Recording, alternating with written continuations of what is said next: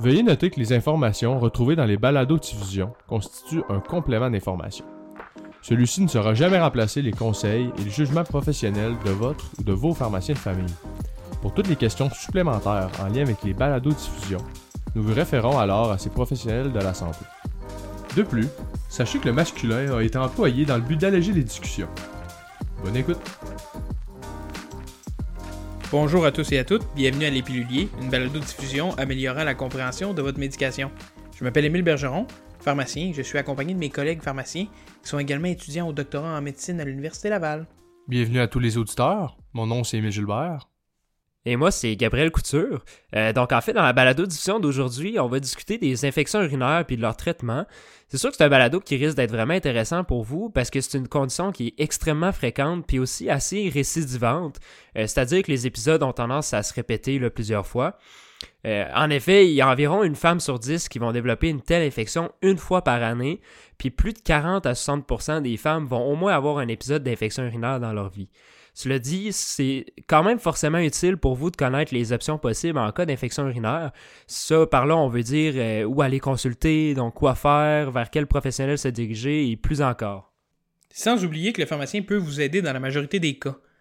Par contre, avant de cacher le morceau, on va vous expliquer comment vous, vous pouvez nous aider en ciblant bien vos symptômes et en sachant quand venir nous voir. Donc avant de commencer un petit peu avec euh, l'infection des voies urinaires, ça c'est quand même important de comprendre c'est quoi ça justement les voies urinaires. En fait, les voies urinaires, ça contient tout le système de votre corps qui est responsable de produire l'urine, puis qui va ensuite l'éliminer. Donc, dans ce système-là, on a entre autres les reins qui sont responsables de nettoyer votre sang des différents déchets qu'il va contenir, qui va ensuite les évacuer dans l'urine par justement les voies urinaires. Donc, comme on vient un peu de le mentionner, les reins sont responsables de produire l'urine, mais c'est vraiment pas juste ça le système urinaire parce qu'on doit aussi avoir des conduits qui permettent d'évacuer cette urine-là. Donc, une fois que l'urine est produite par les reins, l'urine va passer dans les urtères. Ça, ces urtères-là, c'est la tuyauterie qui relie le rein à la vessie pour finalement aller dans la vessie. La vessie, quant à elle, ça, c'est vraiment un réservoir d'urine qui vous aide à vous retenir pendant un certain temps avant d'aller uriner. On s'entend, c'est quand même pratique parce que ça serait quand même assez dérangeant d'uriner en permanence sans avoir vraiment le contrôle là-dessus. Puis, finalement, quand on va à la toilette, l'urine quitte la vessie, va dans l'urètre, un autre petit tuyau, qui permet à l'urine de quitter votre corps. À ce niveau-là, il y a une grande différence anatomique entre l'homme et la femme pour ce qui est de la taille de l'urètre. Chez les hommes, l'urètre est assez longue, donc en moyenne 20 cm, parce qu'elle doit voyager dans le corps puis dans le pénis. Mais chez la femme, l'urètre mesure en moyenne 4 cm. Donc c'est beaucoup plus petit et on en reparlera. C'est une des raisons pourquoi les infections urinaires sont plus fréquentes chez la femme que chez l'homme. Bon, donc maintenant qu'on comprend mieux un peu c'est fait comment ça les voies urinaires, on va pouvoir parler justement des infections de ce système-là. Donc en gros, une infection urinaire, ça survient quand on va avoir une bactérie qui va rentrer par l'urètre. Ça, on se rappelle, c'est le tuyau qui communique là, entre l'extérieur du corps puis la vessie. Ces bactéries-là vont éventuellement se multiplier dans nos voies urinaires.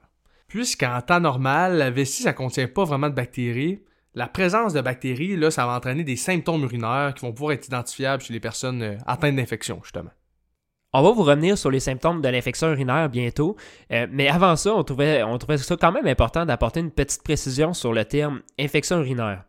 Donc, dans le langage commun, quand on parle d'infection urinaire, on parle souvent des infections de la vessie, euh, donc du bas de l'appareil urinaire. Le terme plus approprié pour désigner justement ces infections-là, ce serait peut-être plus cystite, qui caractérise une infection de la vessie. Les cystites, c'est vrai que c'est pas si grave que ça en soi. Ce qui est plus dangereux, c'est que les bactéries dans la vessie peuvent remonter jusqu'au rein. On se rappelle par le tuyau, donc l'urtère. Puis ça, c'est non seulement dangereux, mais c'est très dangereux quand même. Ça peut potentiellement mettre la vie en danger. Donc les infections au rein, vous avez peut-être déjà entendu ce nom-là. On appelle ça dans le jargon médical les pyélonéphrites. Donc le but de traiter justement les cystites, donc les infections urinaires, grosso modo, qu'on va discuter dans le, le balado aujourd'hui, c'est oui de soulager les symptômes, mais aussi de prévenir que l'infection urinaire se propage à vos reins et entraîne des complications plus graves pour la santé. Donc, en gros, le terme infection urinaire, ça regroupe les cystites, oui, qui sont les infections de la vessie qui sont les plus fréquentes, puis les pyélonéphrites, qui sont les infections des reins, qui sont plus rares mais plus graves. Dans le balado d'aujourd'hui, on a décidé d'utiliser le terme infection urinaire pour décrire les cystites, mais sachez qu'il existe différents types d'infections urinaires plus graves telle que celle au rein. Bon, donc ceci étant dit, c'est sûr que c'est important de comprendre comment ça se produit une infection urinaire. Mais c'est sûr que c'est encore plus important de reconnaître les symptômes de ces infections-là pour éventuellement pouvoir consulter si justement on a les symptômes d'infection urinaire. Donc, en cas d'infection urinaire, les symptômes les plus fréquemment ressentis, ça serait une envie plus fréquente d'uriner, une sensation de brûlure lorsque vous allez uriner, aussi un inconfort qui peut être ressenti dans le bas du ventre, la présence d'urine trouble ou encore la présence de sang dans l'urine. Parfois, il y a seulement certains de ces symptômes-là qui vont être présents. Donc on peut voir un genre de mélange de ces symptômes-là qui vont varier d'une personne à l'autre. Puis d'ailleurs, sachez qu'une urine malodorante, c'est pas nécessairement synonyme d'infection urinaire. C'est sûr qu'on peut avoir une, urine malodorante si on a une infection urinaire, mais il y a d'autres causes qui pourraient expliquer ça. Pour certains symptômes, par contre, comme euh, la présence de fièvre, puis aussi la douleur au dos ou sur le côté de l'abdomen, il faut considérer la possibilité que l'infection se situe plutôt au niveau des reins que la vessie. Donc, c'est des éléments pour lesquels on recommande de consulter un médecin assez rapidement pour qu'un diagnostic précis soit fait, puis qu'un traitement soit rapidement initié. Bon, super. Donc, on comprend maintenant qu'une infection urinaire, ça se produit quand les bactéries entrent dans votre urètre et commencent à se multiplier dans votre vessie. Mais qu'est-ce qui nous met à risque de développer ça? Ça, c'est une super bonne question. Donc, ce qui est important de comprendre, c'est que le plus important des facteurs de risque, c'est d'être une femme. En fait, la raison derrière ça, c'est comme on l'a dit un petit peu plus tôt, l'urètre est beaucoup plus petite chez la femme que chez l'homme. Donc, quand les bactéries vont rentrer dans l'urètre, chez la femme, elles vont avoir moins de chemin à parcourir pour se rendre à la vessie, puis ensuite s'y installer, puis s'y reproduire pour causer une infection. Un autre facteur de risque assez fréquent aussi, c'est les relations sexuelles, parce que les bactéries qui causent justement les infections urinaires proviennent souvent de la région autour de l'anus. Donc, s'il y a des mouvements quelconques de l'anus vers les voies urinaires, ça peut déplacer des bactéries et causer des infections. Aussi, il faut savoir que si vous faites souvent des infections urinaires, vous êtes plus à risque d'en refaire dans le futur par rapport à une personne qui n'en a jamais eu. En fait, environ une femme sur quatre va refaire une seconde infection urinaire, puis ça seulement dans les six mois qui suivent une première infection. Il existe d'autres facteurs de risque, mais c'est ceux-là les plus importants. Toutefois, c'est important de comprendre que même si vous n'avez pas de facteurs prédisposants, vous pouvez quand même faire une infection urinaire. Donc, en gros, certaines personnes sont plus à risque, mais personne n'est à l'abri. Bon, super. Donc, une fois que la question des symptômes est traitée, on sait maintenant c'est quoi une infection urinaire, on sait c'est quoi les symptômes associés, mais qu'est-ce qu'on fait si jamais on ressent ces symptômes-là? C'est dur de se demander, on va-tu à l'urgence ou le pharmacien peut-il intervenir?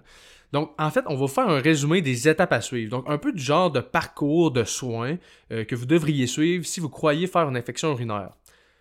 Là, c'est important de noter aussi que c'est un parcours qui peut changer beaucoup là, euh, d'année en année, de mois en mois. Donc, notez que les informations qui suivent vont s'appliquer dans le contexte du système de santé québécois, puis que ça a été enregistré en date euh, de novembre 2023. Le premier point à préciser avant toute chose, c'est que si vous êtes un homme biologique, et ou une personne de moins de 14 ans, puis que vous présentez des symptômes mentionnés précédemment, il euh, faut absolument voir un médecin dans un délai de 24 heures au maximum. Euh, cela signifie donc d'aller à l'urgence si vous n'avez pas de médecin de famille, malheureusement, ou bien de consulter un sans rendez-vous. Euh, donc, dans ces cas-là, l'infection urinaire est considérée comme compliquée. Ce sont des, des, infections qui sont généralement rares et à plus haut risque de complications, si on veut, pour ces groupes d'individus, d'où l'importance, comme j'ai dit précédemment, de consulter rapidement. Donc, on va essayer ensemble de simuler un cas fictif dans lequel on va se mettre dans la peau d'une femme biologique qui a 14 ans et plus.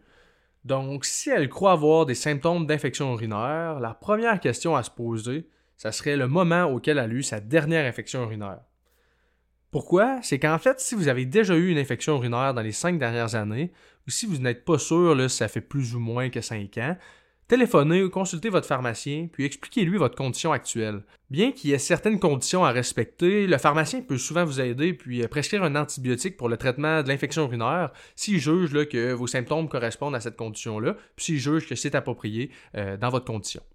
Dans le cas où c'est votre première infection urinaire ou que votre dernière remonte à plus de 5 ans, les deux meilleures options sont les suivantes. Premièrement, si vous en êtes capable, une consultation dans votre cabinet de médecine familiale ou un sans rendez-vous idéalement à l'intérieur de 24 heures, par question de sécurité, c'est votre première option. Si malheureusement c'est impossible, certaines pharmacies offrent le service de test urinaire et peuvent vous prescrire les médicaments nécessaires selon le résultat de ce test et vos symptômes. Pour savoir quelle pharmacie offre ce service, une visite vers le site internet de la bannière de votre pharmacie ou des pharmacies avoisinantes peut permettre de trouver cette information-là. Bien que toutes les pharmacies peuvent represcrire un traitement pour les infections urinaires selon les conditions qu'on a mentionnées plus tôt, les 5 ans, etc., seulement certaines d'entre elles sont en mesure, sont équipées pour faire un test approprié pour tester si vous avez une infection urinaire et prescrire le traitement selon une entente préalable avec le médecin. À noter d'ailleurs que des frais sont exigés pour ces situations-là la plupart du temps parce qu'il s'agit comme d'un service médical privé. Bon, donc maintenant qu'on a consulté, on peut se demander qu'est-ce que le professionnel de la santé va me servir. Euh, en fait, comment on traite ça une infection urinaire? La réponse assez simple et courte, c'est avec des antibiotiques. En fait, selon l'évaluation médicale, il y a différents antibiotiques qui peuvent être utilisés justement pour tuer les bactéries qui sont présentes dans la vessie et qui causent l'infection urinaire en soi. Euh, par les noms d'antibiotiques que vous pourriez déjà avoir reçus dans le passé, il y a entre autres le macrobide, le monurol, le bactrin, le suprax ou la cipro. En fait, l'éducation par rapport aux antibiotiques qu'on va euh, avoir aujourd'hui, euh, c'est vraiment important de vous fier à ce que le pharmacien vous a mentionné pour les moments de prise et la durée de traitement. Dans tous les cas, certains éléments sont à surveiller tout au long du traitement. Premièrement, si vous vous mettez à faire de la fièvre, ou vous avez une douleur au niveau du bas du dos ou des flancs au courant du traitement, ou bien si les symptômes que vous aviez initialement perdurent ou s'empirent malgré la prise d'antibiotiques, il faut consulter en urgence. De plus, si au bout de 7 jours les symptômes sont encore présents, ou s'ils reviennent dans le mois suivant la prise d'antibiotiques, il faut également consulter un médecin. Là, avec tout ce qu'on vous dit, vous vous dites peut-être que 7 jours, c'est quand même long quand vous avez des symptômes aussi inconfortables que ceux qui peuvent être présents dans le cas d'une infection urinaire. Là, on vous rassure, les traitements sont généralement efficaces en 24-72 heures. Donc vos symptômes devraient déjà commencer à s'améliorer après une à trois journées de traitement. Toutefois, il faut comprendre que c'est possible qu'il y ait un inconfort qui persiste jusqu'à 7 jours, donc d'où le fameux 7 jours qu'on vous a parlé, mais quand même, il faut retenir que les symptômes devraient commencer à s'améliorer après un 24-72 heures de traitement. C'est important justement de retenir ce délai-là, euh, parce que justement, s'il n'y a pas d'amélioration des symptômes, ça voudrait peut-être dire que l'antibiotique que vous prenez est inefficace contre la bactérie dans votre vessie. Ce phénomène-là, généralement, ça se nomme la résistance bactérienne. C'est pour éviter justement cette résistance bactérienne qu'on ne va pas vous servir le même antibiotique deux fois de suite si vous avez deux infections rapprochées quel que soit le type d'infection. En bref, il faut retenir que la prise récurrente d'un même antibiotique vient augmenter le risque que certains microbes se rebellent, puis se créent justement des armes pour se défendre contre cet antibiotique-là. Bon, maintenant qu'on s'est familiarisé avec les traitements, puis avec c'est quoi un petit peu la résistance bactérienne, on va parler de la fameuse ciprofloxacine, qu'on appelle souvent la cipro, qui est un des antibiotiques, comme on a mentionné, qui est parfois utilisé. En fait, pendant un certain temps, c'était vraiment le premier antibiotique qui était prescrit aux femmes pour un premier épisode ou bien pour des épisodes qui se répètent d'infections urinaires.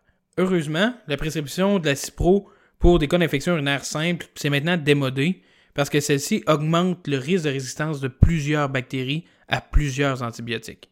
Donc, comme on vient de le dire, les bactéries, justement, vont trouver des armes ou des moyens d'éviter un petit peu les, antibiotiques qui sont, euh, qui sont utilisés pour les détruire.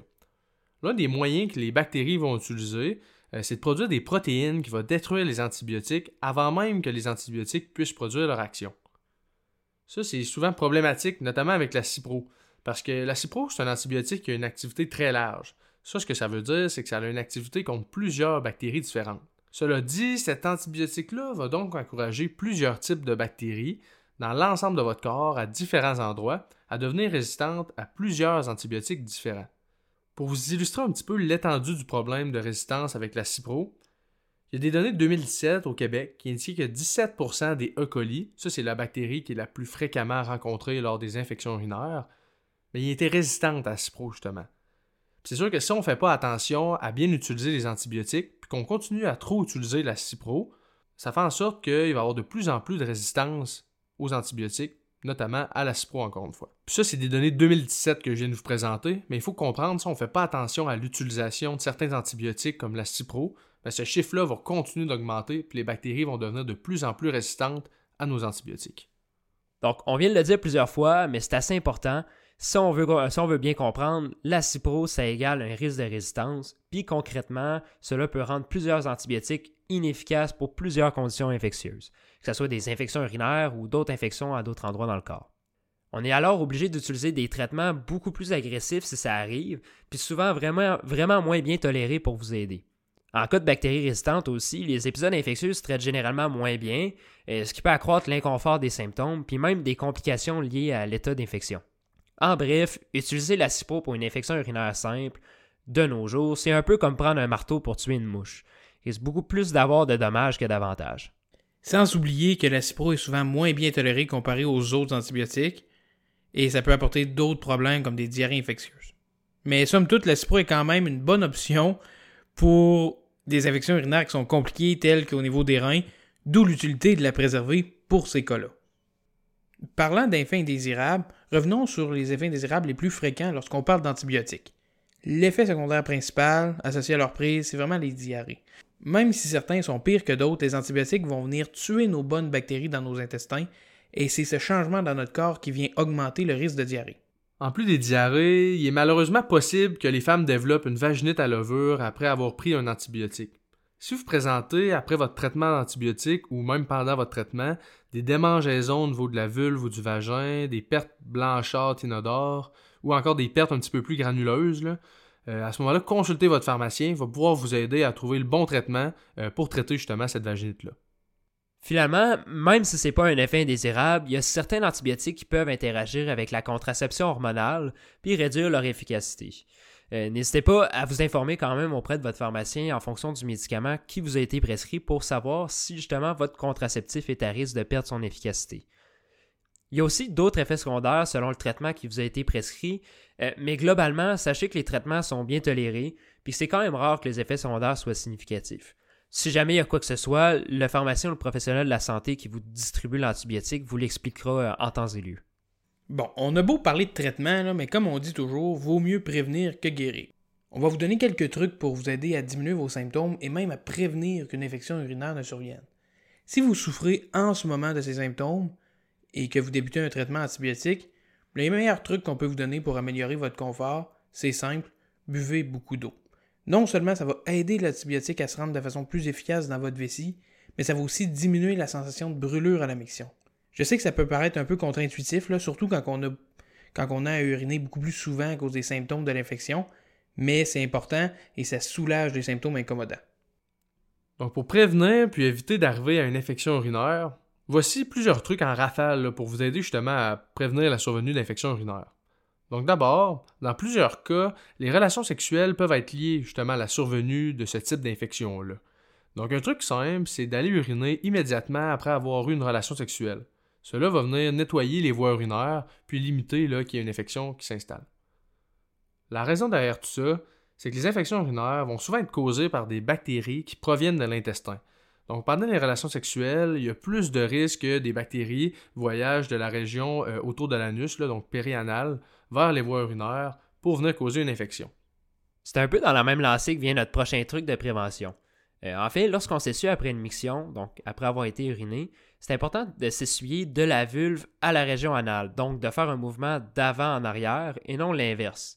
Dans le cas contraire, c'est un peu une action mécanique, mais c'est possible de faire en fait, de faire remonter, de transporter des bactéries jusqu'à la région génitale. ces bactéries-là peuvent alors aisément remonter l'urètre et s'installer dans les voies urinaires.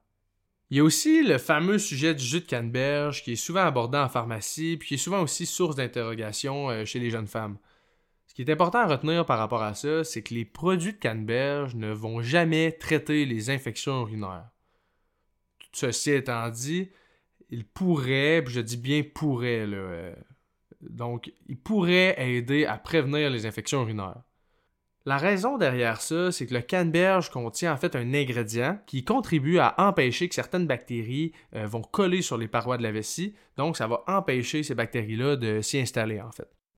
Si on parle un petit peu euh, justement des données disponibles par rapport au jus de canneberge, on s'aperçoit que les études ont peu de participants ou que ces études-là sont réalisées en laboratoire, puis pas vraiment sur des vraies patientes. Euh, les résultats des études sont pas toujours consistants aussi, donc c'est vraiment difficile d'affirmer hors de tout doute que c'est efficace dans tous les cas. Selon les recommandations, pour du jus de canneberge, il faudrait environ prendre un 570 ml par jour pour retirer les bénéfices au niveau de la prévention des infections urinaires. Fait que là, en parlant de 570 ml, on s'entend, c'est quand même pas mal, puis on peut tomber écœuré assez vite. On peut dire que ça peut valoir l'essai si jamais vous avez des infections urinaires à répétition, mais on ne peut pas garantir que ça va forcément prévenir toutes vos infections urinaires. Un autre élément important à aborder, c'est les tests avec bandelettes que certaines pharmacies vont avoir pour dépister la présence d'une infection urinaire. Donc, ça serait bien d'expliquer comment ces tests-là peuvent vraiment indiquer la présence d'une infection pour que les gens comprennent c'est quoi les avantages, mais aussi les limites euh, des tests avec bandelettes utilisés en pharmacie. Grosso modo, ces bandelettes-là vont principalement détecter la présence de deux choses. Donc, on parle des nitrites et des leucocytes. Les nitrites, quant à eux, c'est un composé qui est produit par plusieurs bactéries qui sont fréquemment en cause dans les infections urinaires. Toutefois, il faut savoir que l'absence de nitrites, donc un test négatif au niveau des nitrites, n'exclut pas la présence d'infections urinaires, et ce pour plusieurs raisons. En effet, si l'infection est causée par une bactérie qui ne produit pas de nitrites, le test sera négatif du côté des nitrites. Aussi, si le temps de contact n'est pas suffisant entre l'urine et la bactérie qui, qui produit les nitrites, justement, le résultat sera plus probablement négatif. D'où la pertinence d'utiliser la première urine du matin pour faire ce type de test-là. Aussi, si les antibiotiques ont été débutés avant le test, il est possible que le test s'affiche négatif au global. Maintenant, pour ce qui est des leucocytes, il faut savoir que ça, c'est un type de globule blanc. En fait, la présence de leucocytes dans les urines, ça indique que le système immunitaire est stimulé au niveau des voies urinaires. Ça, c'est notamment le cas quand il y a une infection. Cela dit, la présence de leucocytes, surtout si les leucocytes sont accompagnés de nitrites, puis de symptômes d'infection urinaire, à ce moment-là, ça peut nous orienter vers la possibilité d'une infection urinaire. Juste une petite mention ici, là, en terminant. Sachez que ces tests-là, parfois, peuvent revenir positifs, mais que suite à l'évaluation, on décide de ne pas traiter l'infection urinaire. En fait, une infection urinaire asymptomatique, c'est-à-dire qu'on ne ressent aucun symptôme, n'est généralement pas traitée, à l'exception par exemple des femmes enceintes ou des personnes qui sont immunosupprimées. Mais en général, même si on a un test comme ça qui est positif, si on n'a aucun symptôme, le corps va se débarrasser lui-même de ces bactéries-là. Donc la balado achève, mais si on pouvait résumer tout ça ou quel élément le plus important euh, du balado d'aujourd'hui, on devrait prendre en compte. Ben, en fait, je pense que l'élément qui est pas mal le plus pertinent pour nos auditeurs, ce serait un petit peu la, trajectoire de soins. Donc, quoi faire, euh, qui aller voir euh, lorsqu'on a un épisode d'infection urinaire. Donc, il faut, se souvenir, en fait, la première étape, c'est si jamais vous pensez que dans les cinq, dernières années, vous avez déjà eu une ordonnance pour une infection urinaire, vous avez consulté un professionnel de la santé, euh, puis bien sûr, si vous avez 14 ans et plus et que vous êtes de sexe d'une femme biologique, euh, ben, essayez d'appeler votre pharmacien justement pour qu'il euh, regarde avec vous s'il peut vous represcrire un antibiotique. Malheureusement, si c'est votre, premier épisode d'infection urinaire, euh, il va falloir avoir une consultation médicale, que ce soit dans un sans rendez-vous ou avec votre cabinet de médecin de famille, par exemple. Il existe aussi des tests, comme on a parlé, de bandelettes urinaires. Ça, souvent, c'est des ententes déjà préétablies avec les médecins sous certaines conditions. Que les pharmaciens peuvent réaliser les tests et prescrire un antibiotique. Euh, malheureusement, on ne peut pas vous indiquer quelle pharmacie en particulier fait ces tests-là ou non, mais parfois c'est indiqué justement sur le site des bannières euh, pharmaceutiques. Aussi, une dernière chose, c'est sûr que dans le balado d'aujourd'hui, on a beaucoup parlé d'infections urinaires pour désigner euh, les, cystites, si on veut, donc les infections euh, non, compliquées ou les infections de la vessie. Euh, mais il ne faut pas oublier aussi que les infections urinaires, ça inclut aussi des, des, épisodes infectieux qui sont à risque de complications, comme les épisodes d'infection au niveau des reins, qu'on nomme dans le jargon médical les pyélonéphrites. Donc on se souvient, si jamais vous avez des épisodes de fièvre, de frissons, ou bien si jamais vous avez des douleurs au niveau du, euh, dos ou au niveau des flancs, il euh, faut quand même euh, consulter assez rapidement dans les 24 heures qui suivent par question de sécurité. Donc c'est ce qui met fin à cette balado-diffusion. À l'image d'un pilier, nous espérons que cette balado-diffusion vous accompagnera bien dans la prise de vos médicaments. Et limitera les oublis. Au nom de mes collègues et moi, merci de votre attention et à bientôt.